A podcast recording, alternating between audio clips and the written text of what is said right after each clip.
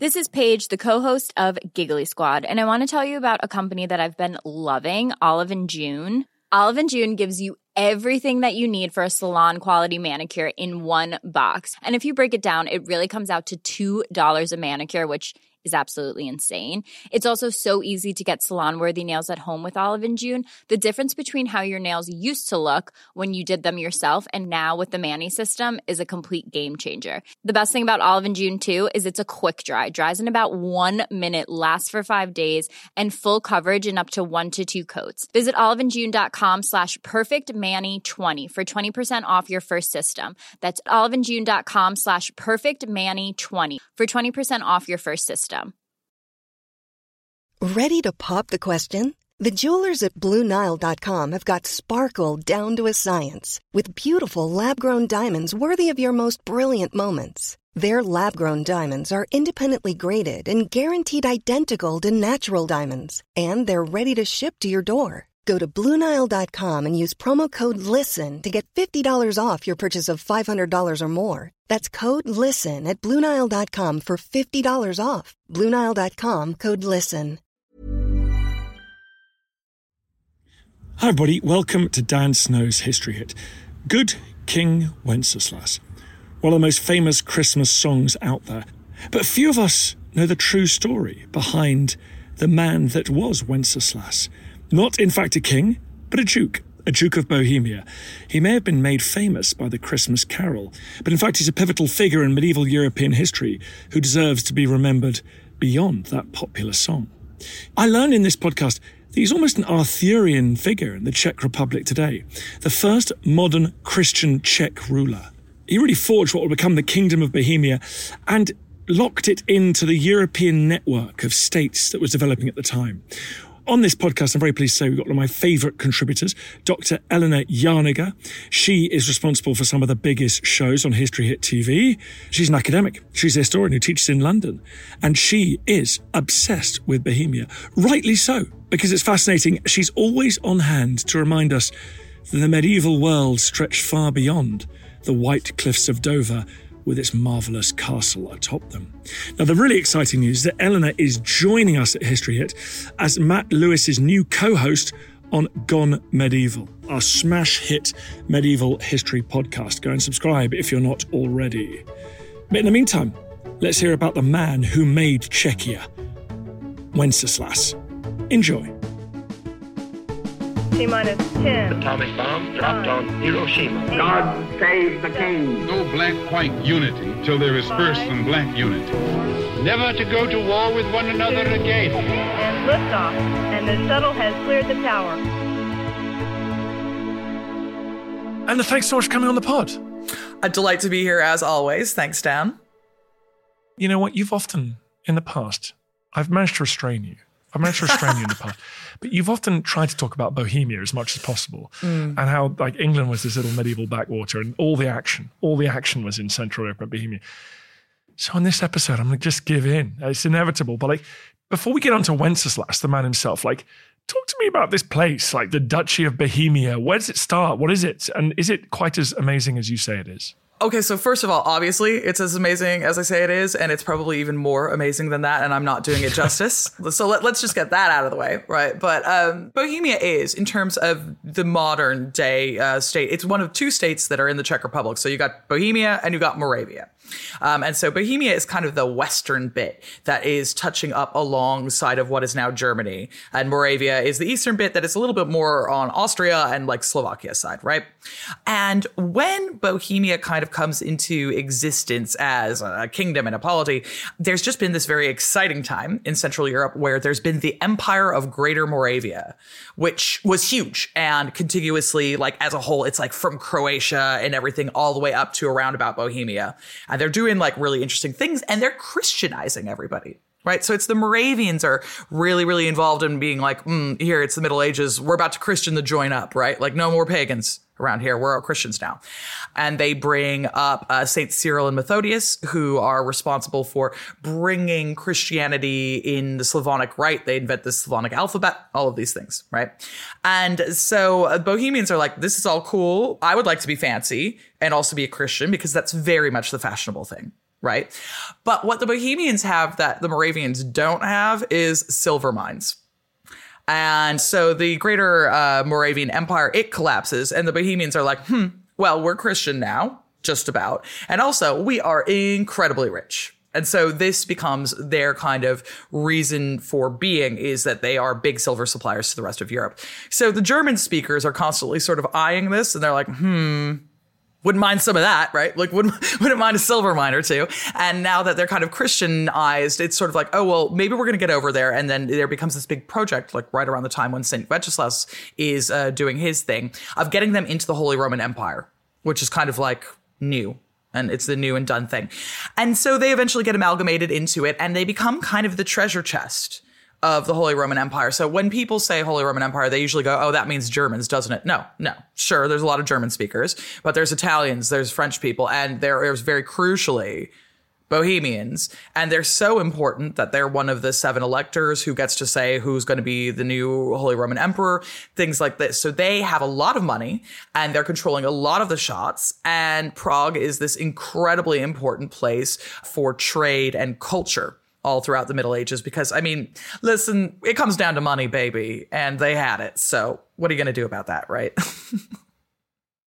and the expression bohemian, which just means just people chilling, having living their best lives, deep, deep crushed velvet. I'm thinking, you know, chaise lounge. Mm-hmm. I'm thinking talking about ideas, smoking things, having a good time.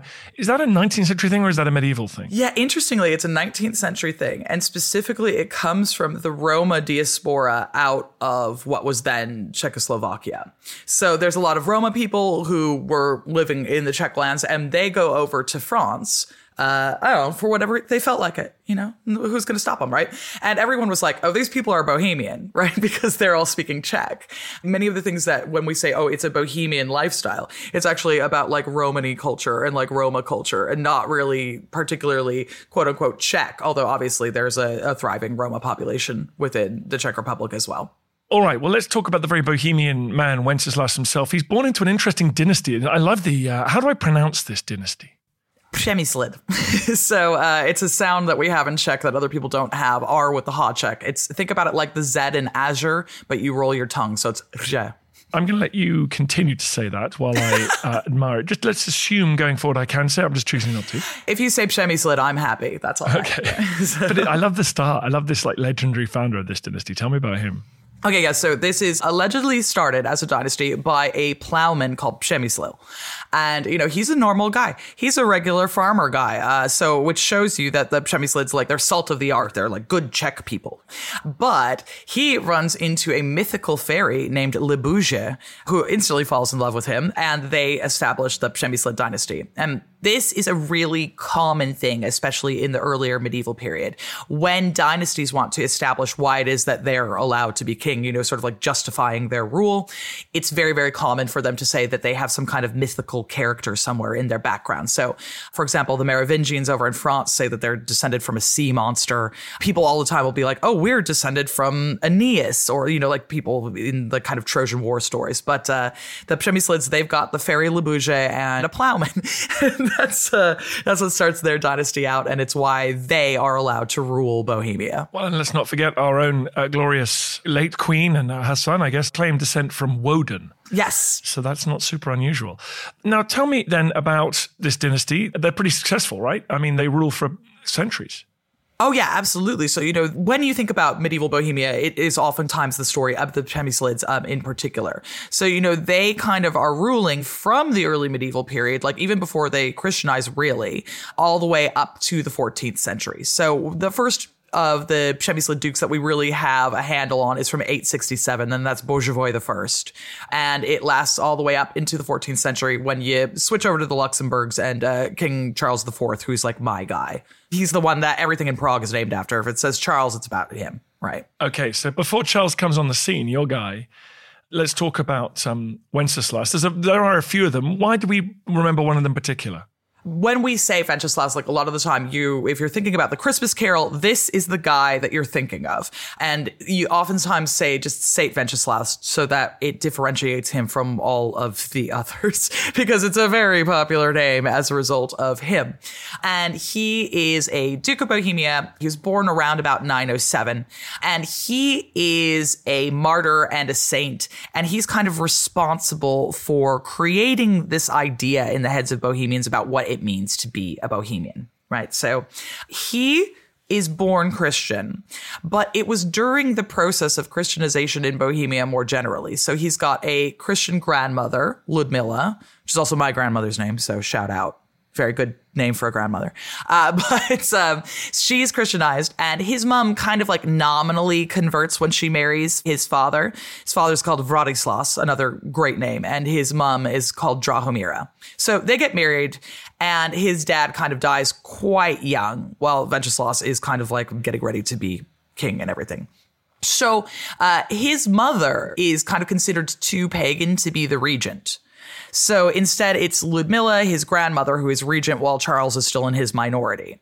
And this is where things start to go wrong um, because the legend is that Drahomira, his mom, really resents the amount of power and control that Ludmilla has over Wenceslas. So she sends a bunch of knights to murder her, and Ludmilla is strangled uh, on the orders of his mom, right? Uh, and so that's a mother in law situation. Yeah, right? you know, in many ways, Drahomira lives the dream. Uh, you know, uh, you know, this is a joke. Please do not murder your mother-in-law. But, uh, it is this kind of thing where she says, okay, well, in which case I'm going to like get the power and I'll be the power behind the throne. And, uh, she gets rid of Ludmilla.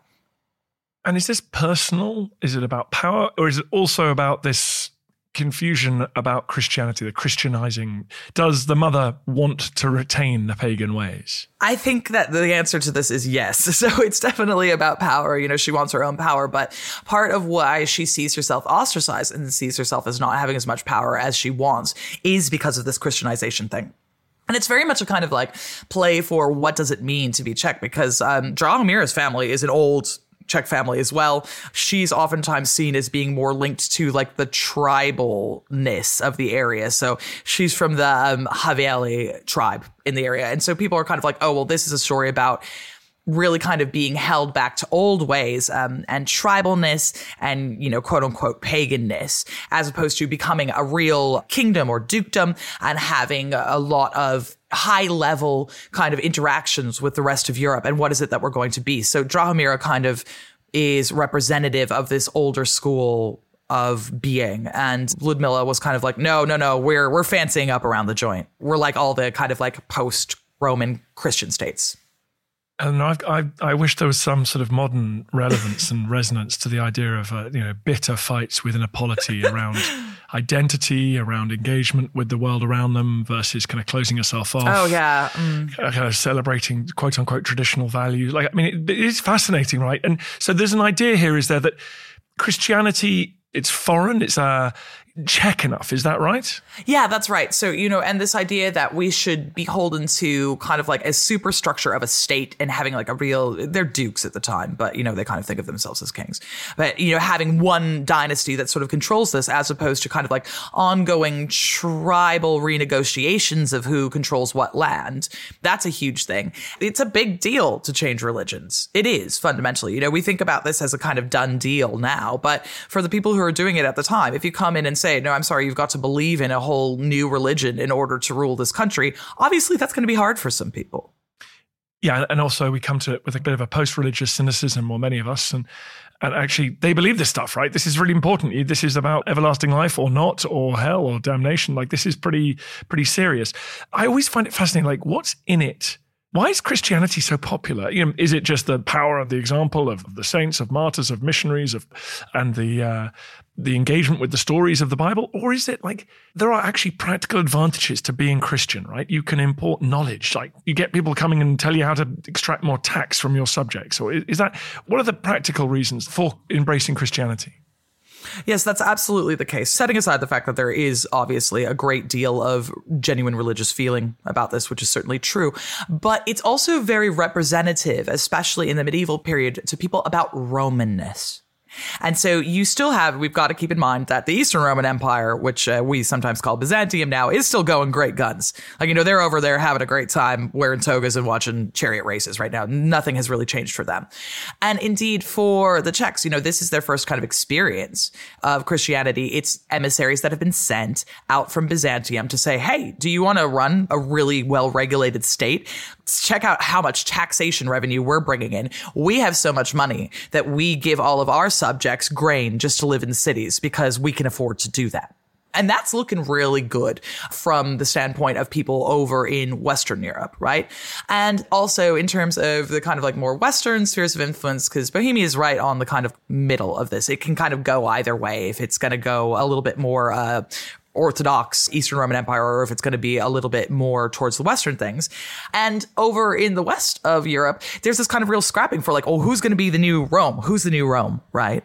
And that's really what's kind of going on around the time of Wenceslas is the Ottonians are establishing their empire and they're setting up the Holy Roman Empire. So this is a story about Romanness. And do you want to be involved in that or not? And everybody tells stories about how glorious Rome was. And it's a real practical advantage to setting up your own city state and showing that you really understand uh, these kind of conceptions of power. And you can start keeping records and archives and taxing people more and raising troops more effectively and and, and, plugging yourself into military writers who would have written in the classical world, for example. There are practical advantages to plugging yourself into this big conduit of modernity, I guess, right? Yeah, absolutely. And I mean, think about it from the standpoint of Wenceslas, right? Like, are you going to go with the Christian model and say, ooh, and I'm going to be able to have a more standing army. I'm going to be taxing really well. I'll have all of these high level contacts that other rulers have. Or am I going to like keep fighting with the local chieftains, you know, like my mom's family in order to kind of like go back and forth over whose territory is what? You know, it's kind of a no brainer if what you're trying to do is consolidate royal power. You listen to Dan Snow's History We're talking about good King Wenceslas. More coming up. On Gone Medieval from History Hit, we set out to solve the biggest mysteries of the medieval age. So many of these travellers who went out looking for Prester John, what did they think they were hearing? Using science to identify our buried ancestors genetic signatures found in present day Ashkenazi Jewish populations were shared by the genetic ancestries we found in these individuals. And reveal the answers to centuries old riddles. I stand up straight in a bed, I'm hairy at my base, and I make the ladies cry. The solution is an onion. I'm Matt Lewis, and every Tuesday and Friday you can join me to travel the medieval world in search of the stories you haven't heard and to get under the skins of the ones you have. Gone Medieval from History Hit twice a week, every week. Listen and follow on Apple, Spotify, or wherever you get your podcasts.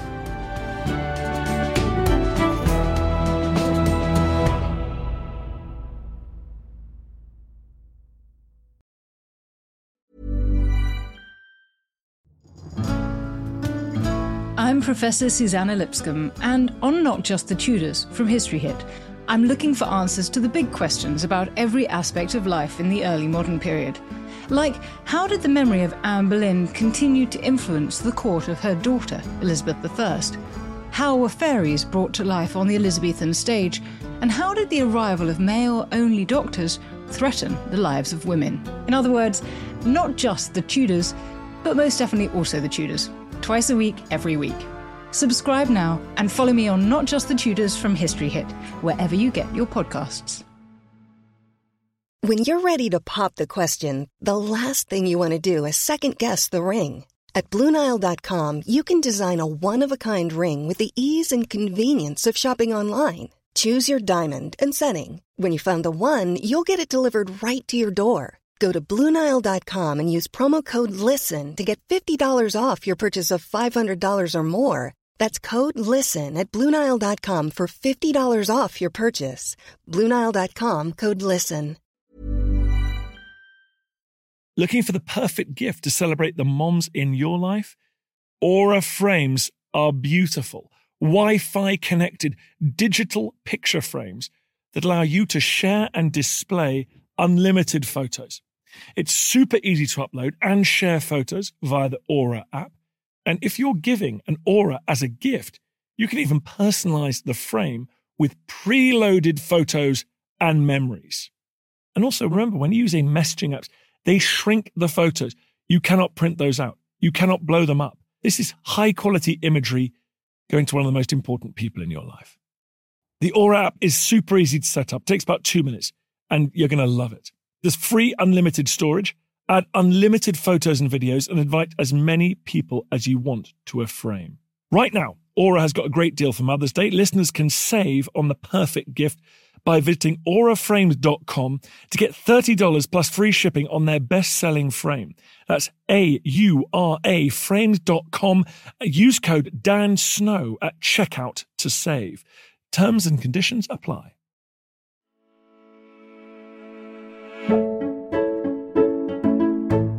His mum's in charge, though. His mum's got hold of him as regent now, having killed her mother in law. Is that right? This is one of the wildest things about the kind of Wenceslas story is there's a rather a lot of murder by members of people's family and it goes unpunished, which is interesting. So basically, you know, Drahomira manages to get Ludmilla killed and it's like, well, there you go. I mean, I guess she's the regent now or something, but as a kind of result of this, uh, Wenceslas really resents her. Okay, so he, he stays true to his grandma's teaching in a way.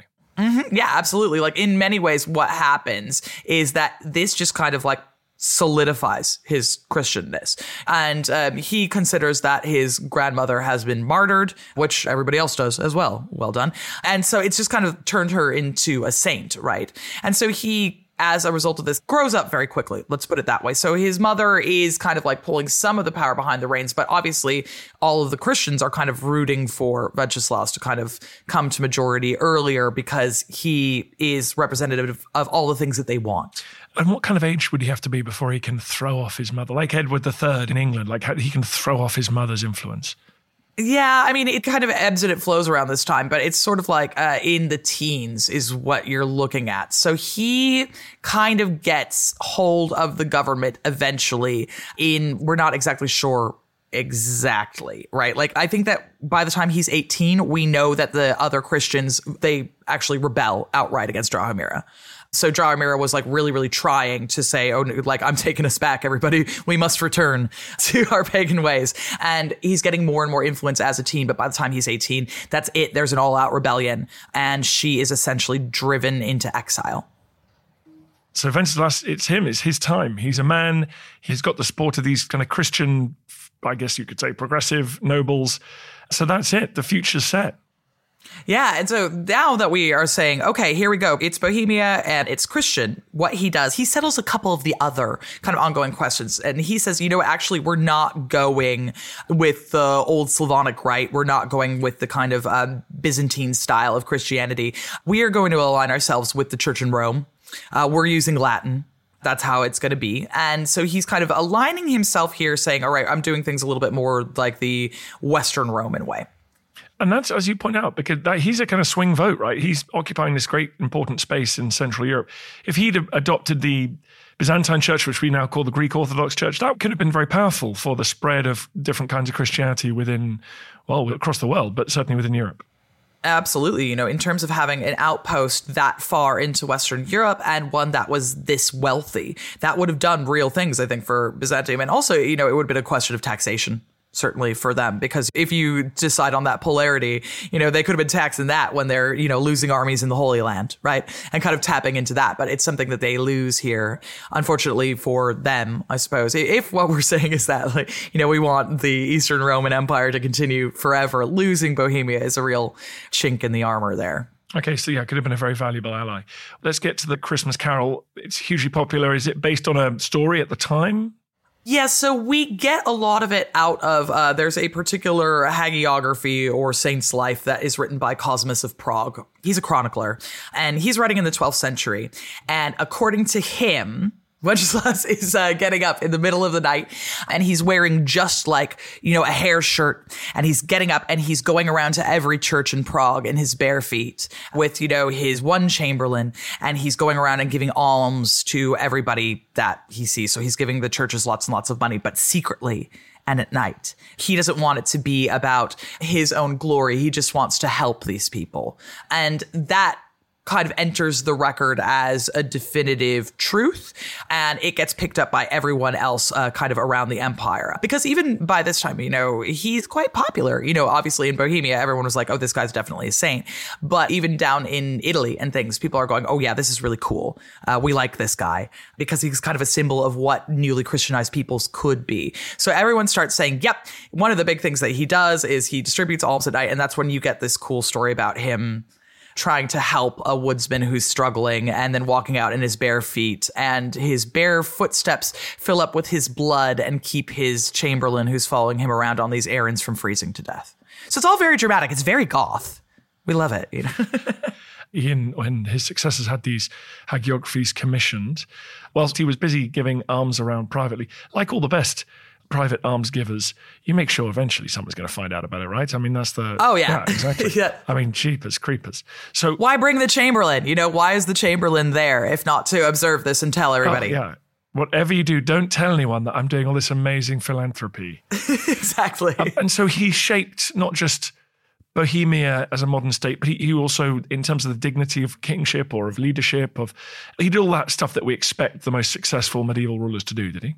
Mm-hmm. Yeah, he, and it's really quite interesting because he's very busy modernizing everybody, right? So he has some rebellions to deal with as a result of this. And these all get added to the hagiography as well. So you will say that he's kind of fighting with some of the other varying Slavs who are around the joint um, who don't want to do this. One very uh, good legends of this is that there's a duke named Radislas who um, rebels against him. And he says, you know, rather than us have an all out battle, and risk the lives of all of our subjects. Why don't you and I have just a one on one duel? And Radislas at first says, Well, you're a big coward for doing this in the first place because you should kill all your men. So obviously he's not good like Venceslas.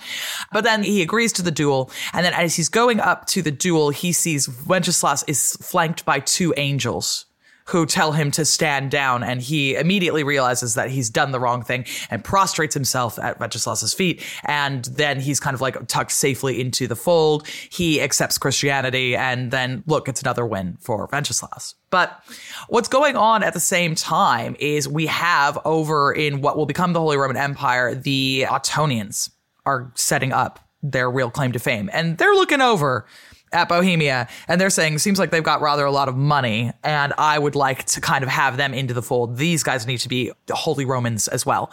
And this is something that ends up kind of bringing Bohemia even more into the sphere of Western influence because some battles are fought about this, but the Franks are kind of teaming up with the Bavarians. There isn't a whole lot that Venceslas can do, and they then get subsumed into imperial authority as a result of it. Oh, that's interesting. So the the Holy Roman Empire, does it like physically conquer Bohemia or do they just kind of get Venceslas to agree to join that sort of loose and kind of slightly unfamiliar to the modern eye, but that loose confederation? It's a little bit of column A and a little bit of column B. So basically, there are wars that are fought over it, and there certainly are several battles that the Bohemians don't win particularly convincingly. Venceslas does attempt to kind of team up sometimes with the Magyars and other people to kind of push them back, but it just becomes really clear that they aren't going to go away right? And basically, he loses uh, key allies. He had been teamed up with the Bavarians, but then the Bavarians team up with the Franks. You know, there's a lot of switching sides. There's a lot of turning heels. So he just kind of sees which way the wind is blowing. And he says, okay, well, I guess we're going to have to go along with this, which people aren't particularly happy about because it's a really heavy taxation, but they are really happy about not having to deal with a bunch of Germans stomping through their backyard all the time right? And this is also one of the big things that uh, cements his legend as a saintly guy, because then Venceslas is called over to uh, you know a big meeting with Otto and all of the other Germans to talk about the empire or what have you. And there's a big feast, and Venceslas is late. And he's late because he has uh, been in church praying, obviously. So he gets into the Great Hall late, and this is a big insult to the Emperor. It's a big insult to Otto because he should have been there waiting and attending on him. And uh, the Emperor gets up to kind of rebuke him and uh, actually manhandle him a little bit. But again, those angels are there Can you believe it? These angels that just follow Wenceslaus around show him that, oh, he shouldn't be uh, yelling at Wenceslaus, and actually he's very, very holy. And instead, the emperor has a change of faith and says that he will give Wenceslaus any treasures that he wants. And Wenceslaus says that I heard you have an arm bone of Saint Vitus, and I'd like that. And he uses it to establish the cathedral in Prague, which is why uh, people are very often confused by Prague Cathedral because it's technically like the St. Vitus and St. Wenceslaus Cathedral. You know, we got more than one saint in there. Is the point. But you know he's holy because he's got angels. When the emperor asks what he wants, he's like, give me relics. I like relics. I just want to do Christian things. And this is helpful to Otto, right? This idea that there's someone under his thumb who's this holy.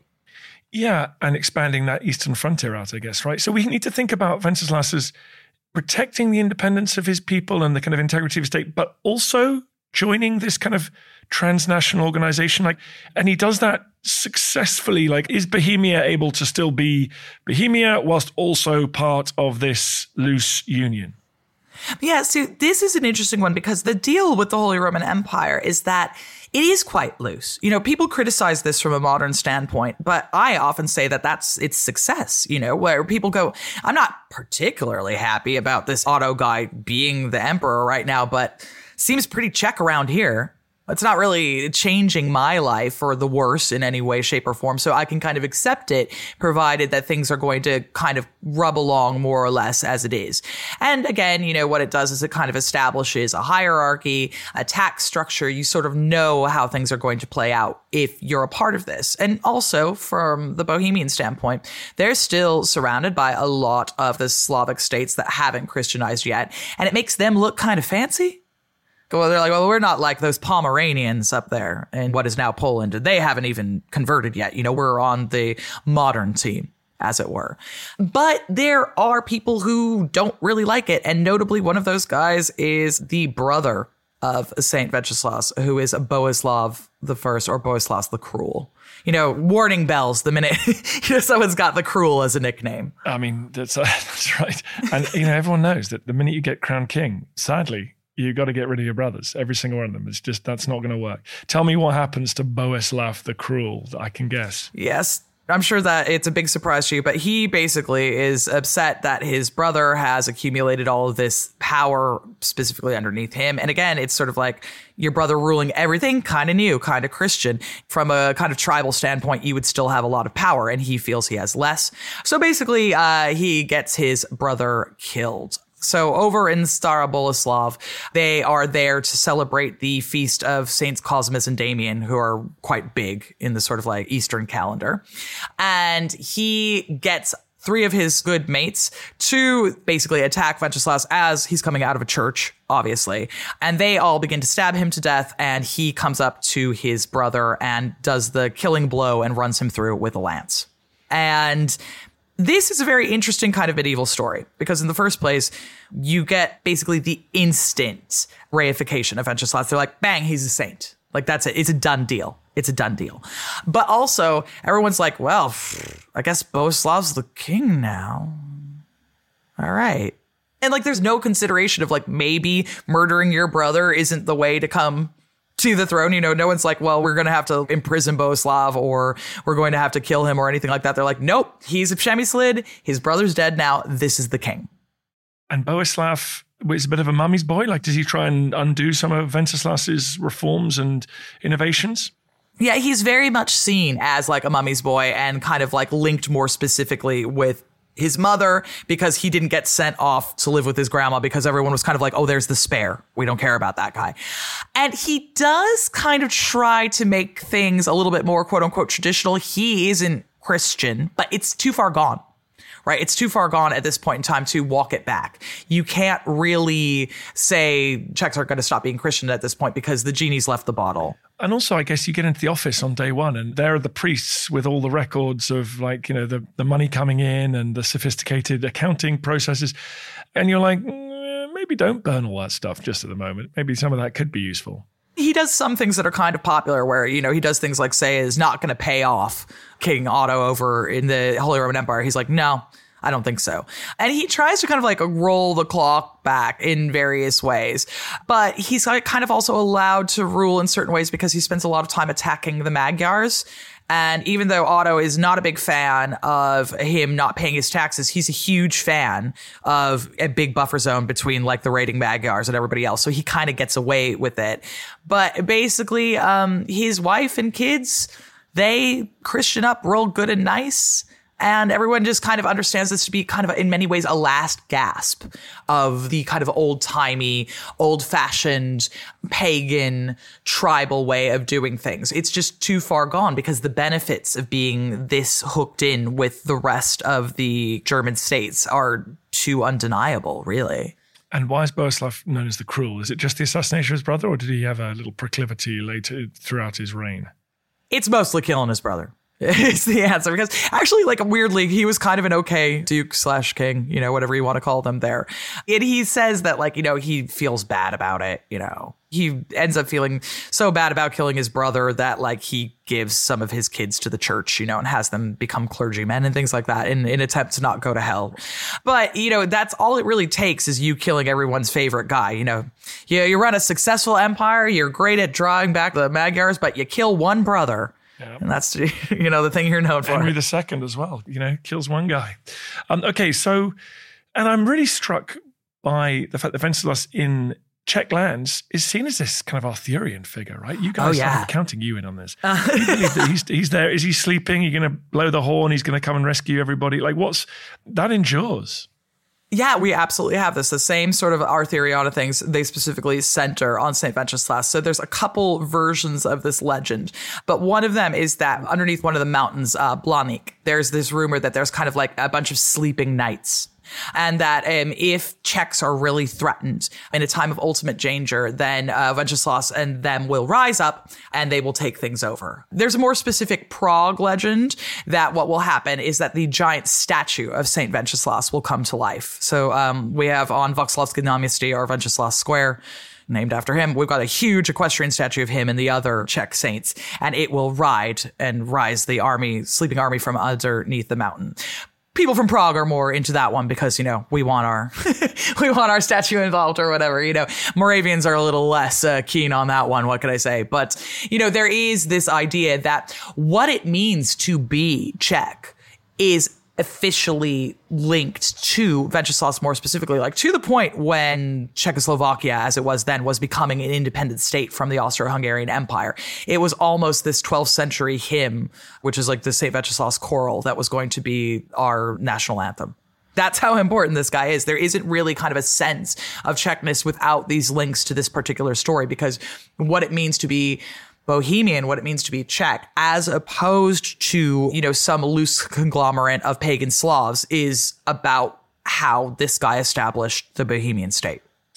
I, I, mean, I love the army thing and awakening, but I've got really bad news. I mean, if that army didn't appear in 1938, 39, I know, 45, 68, say. like the Czech lands have been through some pretty difficult, time, let alone the 30 Years' War. But like, I've got a feeling it's not, they're not coming.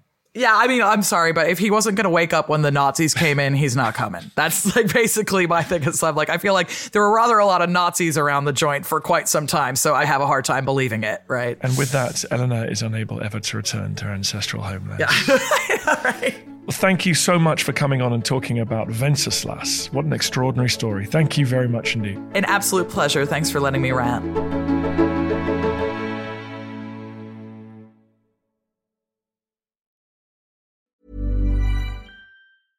Small details are big surfaces. Tight corners are odd shapes. Flat, rounded, textured, or tall. Whatever your next project, there's a spray paint pattern that's just right. Because Rust new Custom Spray 5 and 1 gives you control with five different spray patterns. So you can tackle nooks, crannies, edges, and curves without worrying about drips, runs, uneven coverage, or anything else. Custom Spray 5 and 1 only from Rust-Oleum. Even on a budget quality is non-negotiable. That's why quince is the place to score high-end essentials at 50 to 80% less than similar brands. Get your hands on buttery soft cashmere sweaters from just 60 bucks italian leather jackets and so much more. And the best part about quince? They exclusively partner with factories committed to safe ethical and responsible manufacturing. Elevate your style without the elevated price tag with quince Go to quince.com slash upgrade for free shipping and 365-day returns. Thank you for listening to this episode of Dan Snow's History Hit. Please follow this show wherever you get your podcasts. It really helps us, and you'll be doing us a big favour. Don't forget, you can also listen to all of these podcasts ad free and watch hundreds of TV documentaries when you subscribe at historyhit.com slash subscribe. As a special gift, you can also get your first three months for just £1 a month when you use code Dan Snow at checkout.